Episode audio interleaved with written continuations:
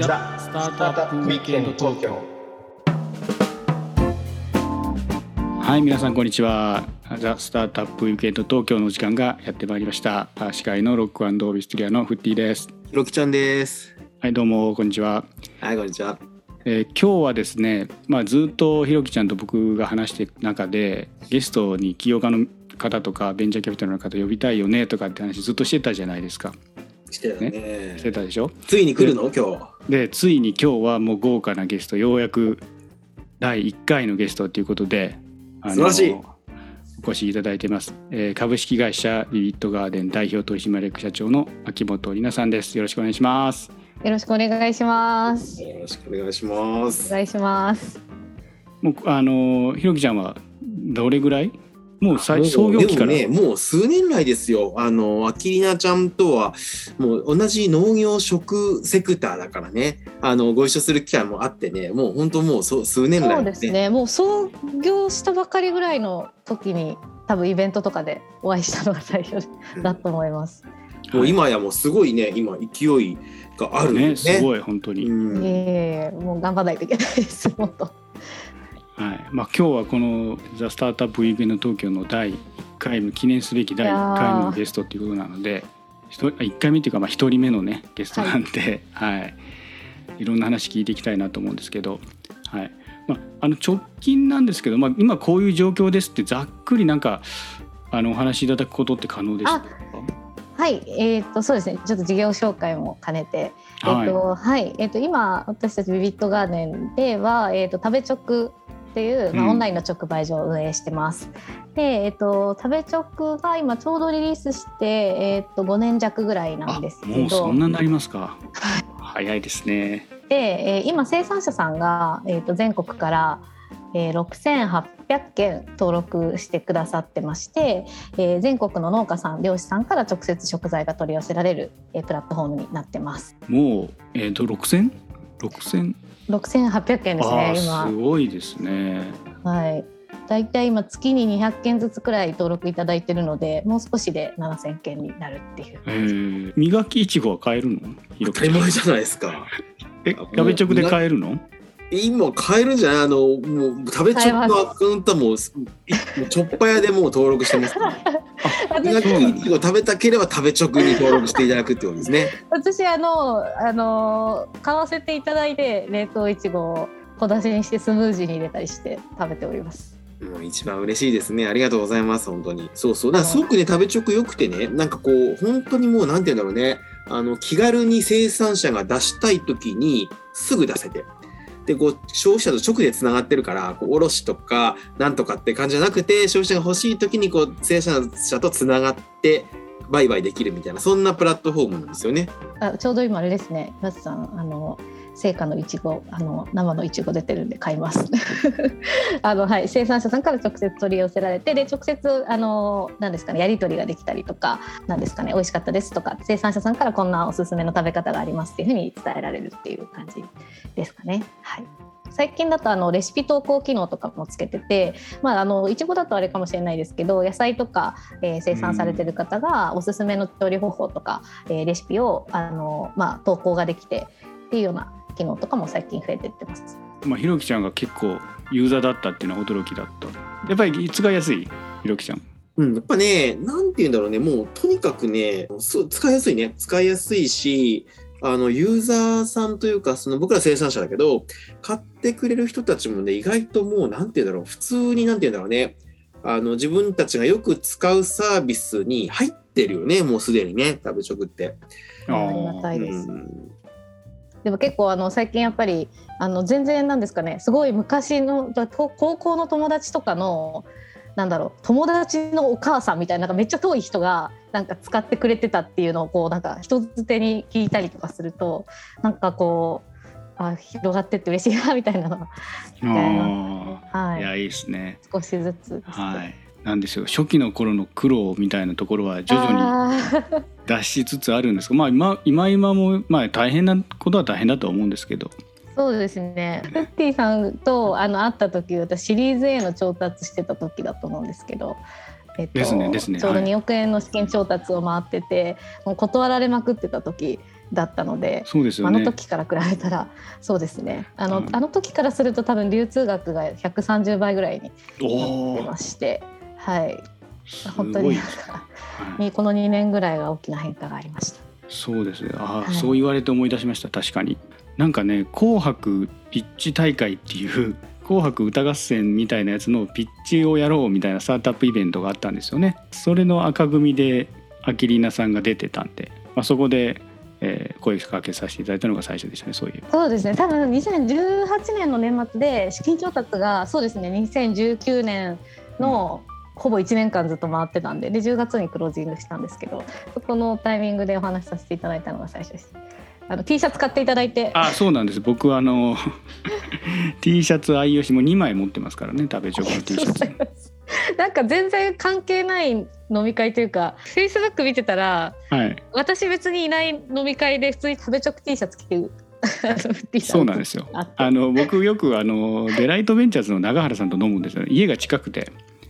それであのあデライトって食べ直出資してるじゃないですか。はい。だからああ着ていこうと思って着ていくんですよ。びっくりしました。なんかもう、はい。ナチュラルに着てらっしゃったんでありがとうございます、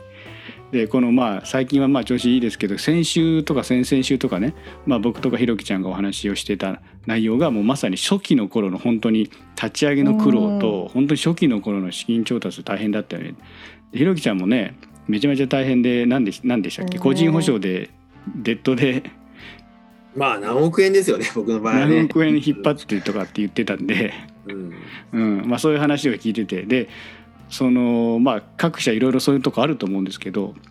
食べ直の場合はどうだったんですか？初期の頃って。めちゃめちゃ大変だったですか？やっぱり。ああそうですね。なんか今思い返すとすごいよくやったなと思うんですけど、まあ、私たちもやっぱり資金調達はすごい苦労してあの、まあ、なかなかやっぱりその何ですかねプラットフォーマーなのであんまりこう差別化できないというか自分たちで商品を持ってるわけじゃないので。うんあのそれって同じことを大手にやられたらどうするのとかあの成功事例ないよねっていうのをやっぱり投資家さんに言われてしまった時に一応こうそこに対してこういうふうに考えてますっていうのは伝えるんですけど結構やっぱりどうしてもこう実績がないとそこを信じてもらえないっていうのがあってなんで最初のこうマーケ費用をそれなりに確保するのはすごく大変でしたね。なので2億円調達をした時が一番なんかまあ苦労したなっていう感じです約9ヶ月ぐらい回ってたんですけれど。ひろきちゃんも最初のそういうなんていうの？そのし成功事例ないよねとかなんかそういうツッコミはどうやって対応してたの？それは。まあもう一個ずつやっぱ丁寧に丁寧に対応する感じですよね。もう言われるのがもうあの常なのでこう本当に丁寧にもう細かくあ。の具体的にやってましたね投資家には。であのゆうさんの場合はゆ融資とそのいわゆるデットとエクイティだとなんかこうどどっちの方が結構なんかあのデット意外とやりやすいのかなとかちょっと思ったりもしたんですけど、そうそうそう農業だから。うん。そうそうそう農業のデットみたいなのがあって。でねのそのまあでも最初のデットでいくら借りたんだっけな？数億円を借りたんだよねで自分たちでハウスを建てていちごを作ってで実績を上げてエクイティみたいな感じだねうんちょっとそのあの順番としてはなんかあのそんな感じなんだよね。うんうんうんうん、まあでもプレッシャーですよね。まあね返さなきゃいけないです。そうだね。でも慣れるって言っまてたからね。そうそうそうもう何億もあるとねもうかんもう1億2億増えてもあんまり関係ないんだよね。うん 借金は慣れるって言ってた豪語してたからあ慣れたんだなと思いました。けど。全然もうなんて本当にそう。だよねうん。えそれでさアキリナの場合はその、はい。シリーズ A でいろいろ回りましたと。何社ぐらい回ったの、覚えてたえ覚えてないか、っとうん、あのリストを見てあの個人の方とかも入ってるんですけど、うん。えっと、個人の方も入れると70件くらいですかね。リストとしては70件くらいあってで上から当たったんですけど全部だダメででもう一回なんかあのなんですか昔に断られたところをもう一回お願いしに行くみたいなのを。すごいね。そっかそっか。確かにその風なんて言うんだろうこう食べ直系のそのなんていうのこう一次産品生鮮品のプラットフォーマーって、あったようだけどあんまりうまくいかなくてダメになったところとかも確かあったりしてたからそうなん投資ですよ家のかん、ね、目線は厳しかったかもしれないね。結構そうなんですよね実はあのそんなに新しい概念でもななくてあの本当4年ぐらいでこうちょっとブームが来てはなかなかやっぱ23年でどこも続かなくて一回やめてでまた新しく立ち上がってはみたいなのを結構繰り返していたのでなんかあとまあもちろん同じようなあのアイデアを持ってくるあの起業家もなんか多かったらしくてでやっぱりそれでなんあのあなあなただから成功する理由がやっぱりわからないっていうのはやっぱりすごい言われてましたね。そっか。じゃあアッキリナがさ、ままだねこれからももっとどんどん伸びるんだろうけど、そうちょっとブレイクスルーしたっていう他との違いってどんなとこだったと思う？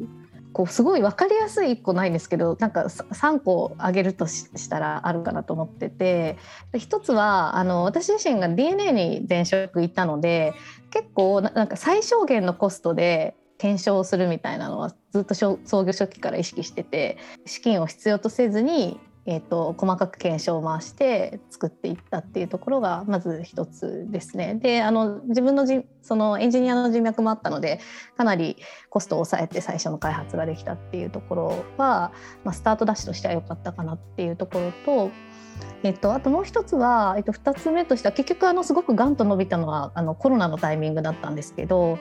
あの結局コロナのタイミングであの他の EC もたくさん伸びてる中で、まあ、食べ直がガッと大きく伸びたのっていうのはなんかやっぱりずっと生産者さんを向き続けたからかなみたいなのは思ってます。なんかあの最初コロナでバッとなんですかね生産者さんが困った時に結構うちのポリシーとして生産者ファーストっていうのがあってなんか正直その時はですねなんかユーザーが増えるとかはあんまり考えてなくてとにかくあの SOS が上がってる声を届けなければっていうので全社員がバーッと生産者さんの声を届けるっていうので動いたんですけど結果としてはその生産者さんを支援するプラットフォームとしてそこで結構一個尖れたというか認識されたっていうところが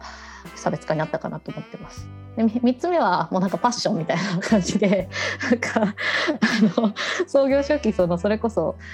まあ、あのコロナの前まではやっぱりあんまりなんですかねそういうこうスタートアップ的な非線形の伸びっていうのはやってなかったできてなかったので、まあ、結構苦しい時期がずっと23年続いてたんですけどあのメディアにも全然取り上げられなくてあのマスメディアとかも全然出てなかったんですけど、まあ、それの中でもこう折れずにやってこれたというか、まあ、なんかよくわかんないんですけども3年結構辛かったはずなのにずっと夢中でやってたんですよね。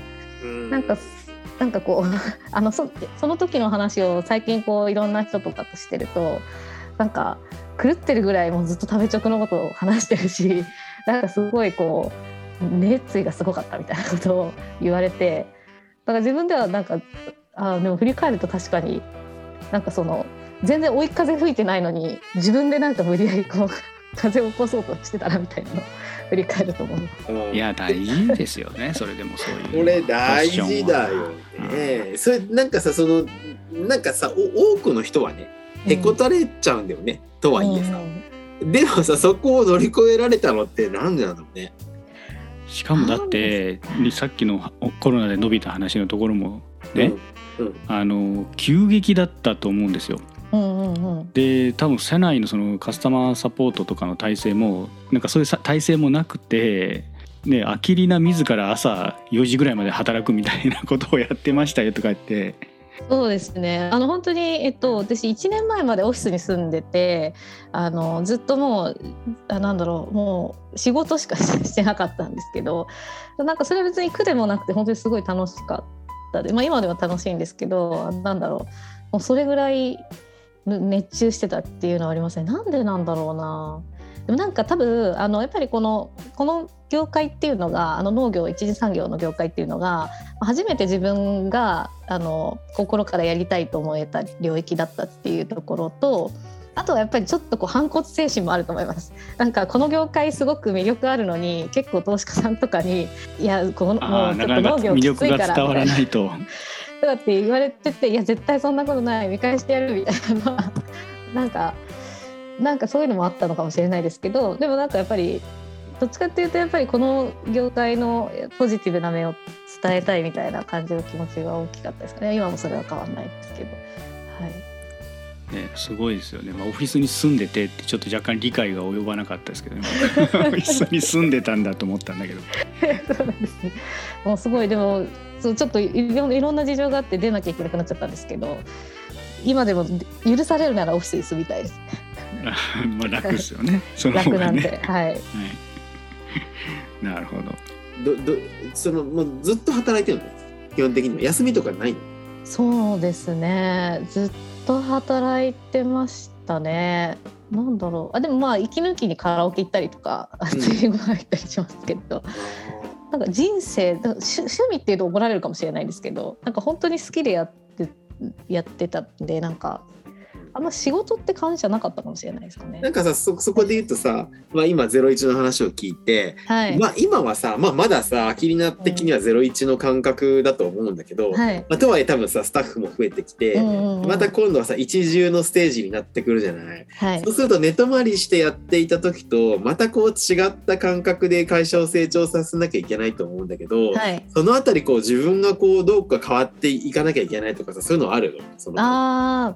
あります。これをぜひ、あの、そう、あの、じゃあ、ひろきちゃんにも聞きたいんですけど。はいあの、えっと、そう、あの、私はやっぱすごいフェフェーズ変わって、なんかモチベーションの持ってき方とかはやっぱ変えなきゃなっていうのを最近すごくかん感じてますね。やっぱりゼロ一フェーズって、なんかそれこそ自分が必死に動けばなんか変わってったりとか。まあそれこそ、あの、お問い合わせ対応したり。SNS で発信したりとか、結構大きい影響があったんですけど。あの、今組織も従業員えっと、90名ですかね。100人弱ぐらいになってなんかやっぱ自分が手を動かすっていうよりかはやっぱりこうみんなの今いるメンバーの力をいかに最大限というか、まあ、にあの200%出すかみたいなこう環境づくりをしていくことが一番事業にとってプラスなのでなんかやっぱりこう自分一人がただ走ってればいいフェーズから変わってきたので結構そこはなんかあの変えないとなっていうのはこの1年ぐらいですかねかなりなんか意識をしながらやってます。でもともとやっぱりその起業家だと、まあ、これ多分あるあるだと思うんですけどやっぱ自分で動きたい作りたいみたいな人多いと思うんですよね。で私はそうだったんですけどからなんかやっぱりそこからなるべくこう自分の思考を組織とかあともうちょっとこう広い中長期的なところとかに持っていけるようにっていうのは最近意識してます。なので今までこう何も考えず突っ走ってたところからちゃんとこう自分のマインドをコントロールするようにっていう思考にこの1年ぐらいで変わってきてるかなっていう感じですかね。ああすごいですね、はい。組織だっていかないといけない、まあ、そういう意味だとひろきちゃんなんてねお手本みたいなだって釣り行ったりサーフィン行ったりしてるもんね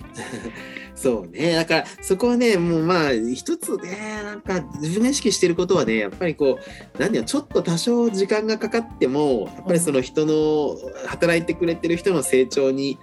張るっていうことなんでしょうね。うん。あのちょっとやっぱ自分がやった方がキュッとできてもそこグッと我慢して人に投資するっていういうふうに考えるっていうのがやっぱりうん。一番でそうしないとこうね次の指っていうのはなかなかいけないからだからまず朝起きたらねこうサーフィンに行ったりとかね、あの土日はこうスキーイングに行ったりとか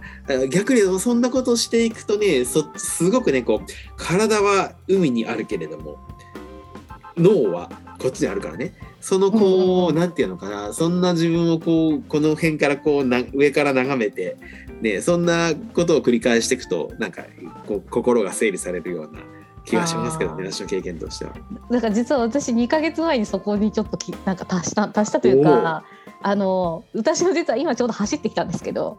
なんか最近毎朝めちゃ運動しててあの2週間後に初めてトライアスロンに出るんですけど。おおすごいですね。そうです。ちょっとやっぱりその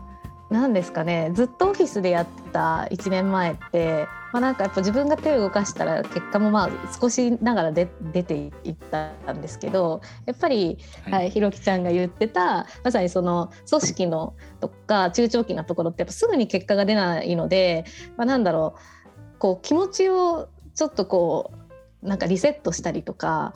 なんだろうな。やっぱオフィスでずっと悶々と考えてるとかだと結構行き詰まっちゃうことが増えててで結構なんだろう。あの何ですかね。初めてこうあこれが仕事かみたいな。なんか今まで仕事だと思ってなかったけどあなんかこう難しいなみたいなのをちょっと感じてたんですけどなんかその朝走ったりとかあの水泳したりとかしてるとなんかこう一回リセットされたりあとなんかそうですねなんかこう自然の中で考え事したりとか なんかそういう時間が増えていきました。ひろきちゃんのサーフィンの話はそういうことかと思いました今聞いてて。